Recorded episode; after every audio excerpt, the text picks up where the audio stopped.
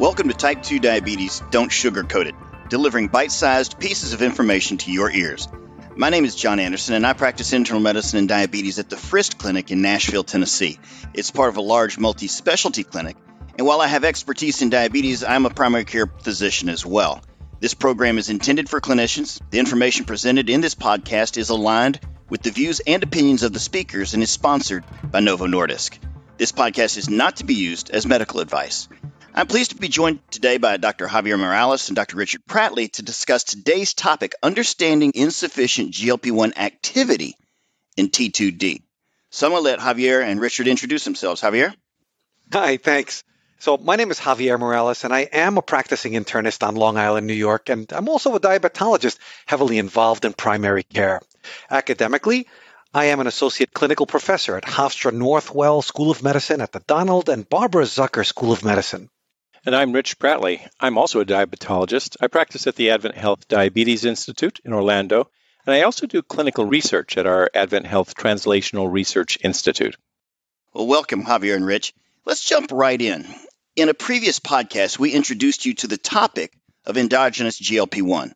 Today, we will focus more sharply on the insufficient endogenous GLP 1 activity in patients with type 2 diabetes. Javier, would you like to start by giving us a brief overview of when and where is GLP 1 secreted? Sure, John. Thanks for asking. So, GLP 1 is a hormone secreted by the intestinal L cell in response to nutrient ingestion. It enhances glucose stimulated insulin secretion and also has a suppressive effect on glucagon release. Now, that glucagon ends up being quite important because of its effect on gluconeogenesis, glycogenolysis, and hepatic glucose output. We've known from studies that GLP 1 does have a very short plasma half life, only about two minutes. And this is because it's rapidly inactivated by a ubiquitous enzyme called dipeptidyl peptidase 4, otherwise known as DPP4. So, Rich, can you tell us more about the role of endogenous GLP 1 in glucose control? Yeah, it's fascinating. Animal data and in vitro data suggest that GLP 1 may have a protective effect on preventing beta cell apoptosis, or decreasing the rate of beta cell loss, and stimulating beta cell proliferation. It's apparent from physiology studies that if you block the effect of GLP 1, you worsen glucose tolerance. This has been done in small studies of healthy normal individuals. So it's pretty clear that GLP 1 plays a key role in maintaining normal glucose tolerance. GLP 1 also has extrapancreatic effects. GLP 1 affects gastric emptying, and because of this, it plays a role in reducing the postprandial glucose responses. Another thing that GLP 1 does is play a role in satiety, and this is true even in patients with physiologic glucose levels. Thanks, Rich. What do we know about GLP 1 effects on the cardiovascular system, Javier? Sure, so let's review. Well, we know that GLP 1 receptors are expressed in the human heart and blood vessels. Several studies, particularly in preclinical models and partly in human studies, and which tended to be small and often uncontrolled, have explored the cardiovascular biology of GLP 1, such as its role in inflammation, ischemic injury, glucose uptake, and left ventricular function. In terms of established effects of endogenous GLP 1 on the human cardiovascular system, as of now, further studies are required. So, GLP 1 is an incretin hormone, and we know that patients with type 2 diabetes have an impaired incretin response. Rich, can you talk to us about that?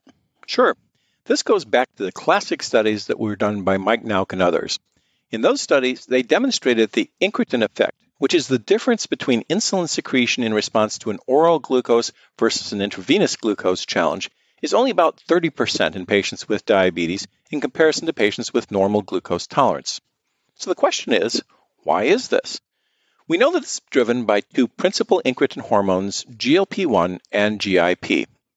If you look at the actual levels of GLP 1 in patients with diabetes, some patients have lower levels, others are within the normal range, and some might even have higher secretion of GLP 1 than normal. So it doesn't look like there's an absolute deficiency of GLP 1. In fact, it's been shown that the diminished incretin effect in patients with type 2 diabetes is due in part to the ineffectiveness of the other incretin hormone, GIP. But the insulinotropic and glucagonostatic effects of GLP 1 are not lost in patients with type 2 diabetes. And if you give supraphysiologic levels of the GLP 1 hormone, you can actually restore most of the insulin secretory capacity in patients with type 2 diabetes. So, Javier, given what Rich just said, that GLP 1 is able to help restore most of the insulin secretory capacity in patients with type 2 diabetes, what do we know about GLP 1 activity as it relates to the decline in beta cell number and beta cell function? As Rich mentioned earlier, animal and in vitro studies have shown that GLP 1 promotes expansion of beta cell mass by stimulating beta cell proliferation and neogenesis, as well as inhibiting beta cell apoptosis. Patients with type 2 diabetes may have insufficient GLP 1 activity at the beta cells. Post mortem morphological comparisons showed that there was a 30 to 50% reduction in beta cell mass in patients with type 2 diabetes compared to patients without diabetes. And interestingly, there was actually an article in Diabetologia, a Japanese study, that tried to determine which of the major contributor to beta cell loss in type 2 diabetes reduced beta cell size, or reduced beta cell number. They found that a decrease in beta cell number rather than size is the major contributor to the reduction in beta cell mass. So we do know that beta cells die and that the rate is not matched by the formation of new beta cells. That's interesting. So we know that we can have reduced beta cell mass well before type 2 diabetes diagnosis. Yeah, so when we look at the timeline of beta cell failure, it has been observed that insufficient GLP 1 activity can be correlated with worsening glycemic control over time. So, looking at this, decreased beta cell responses to multiple stimuli in type 2 diabetes, including insufficient GLP 1 activity, can lead to a reduction in needed insulin secretion. And as a consequence, glucagon levels can remain slightly higher. So, Rich, we know that GLP 1 activity is reduced in type 2 diabetes, but are physiologic levels of GLP 1 enough to overcome the impairment that we see in type 2 diabetes? Unfortunately, no. In one study, when patients with obesity and type 2 diabetes received an infusion of native GLP 1 that achieved levels that were typically seen after a meal, they still showed a blunted insulin secretory response relative to age and weight matched controls without diabetes. Another study used a higher infusion rate of GLP 1 in eight patients, seven men and one woman, with type 2 diabetes, which resulted in threefold higher levels of circulating GLP 1 compared to the other study and markedly improved insulin secretory responses, suggesting that we can overcome the insufficient GLP 1 activity by providing supraphysiologic amounts to achieve insulin responses much closer to those seen in patients without diabetes. Those studies suggest that short term GLP 1 infusions can overcome some of the insufficient GLP 1 activity. But what about longer term studies? This was addressed in this really cool study, one of my favorites, by Zander et al. in 2002, in which they give a six week infusion of human GLP 1 using a portable insulin pump for 19 patients in the study. They also measured insulin secretion as responses to a hyperglycemic glucose clamp at baseline and at weeks 1 and 6. What they found was that the group that received the GLP 1 infusion had marked improvement in their insulin secretory responses in response to both glucose and arginine as early as week one, and that was sustained throughout the week six of this study. So, in other words, by giving supraphysiologic levels of GLP 1, they overcame the impairment of GLP 1 activity and nearly normalized insulin secretory responses in type 2 diabetes.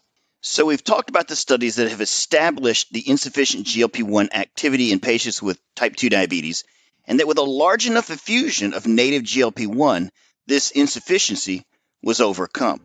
Javier and Rich, thank you both for joining us for this podcast, T2D Don't Sugarcoat It. This concludes this episode of Understanding Insufficient GLP 1 Activity in T2D. Please join us next time. I'm Dr. John Anderson. Thanks for listening.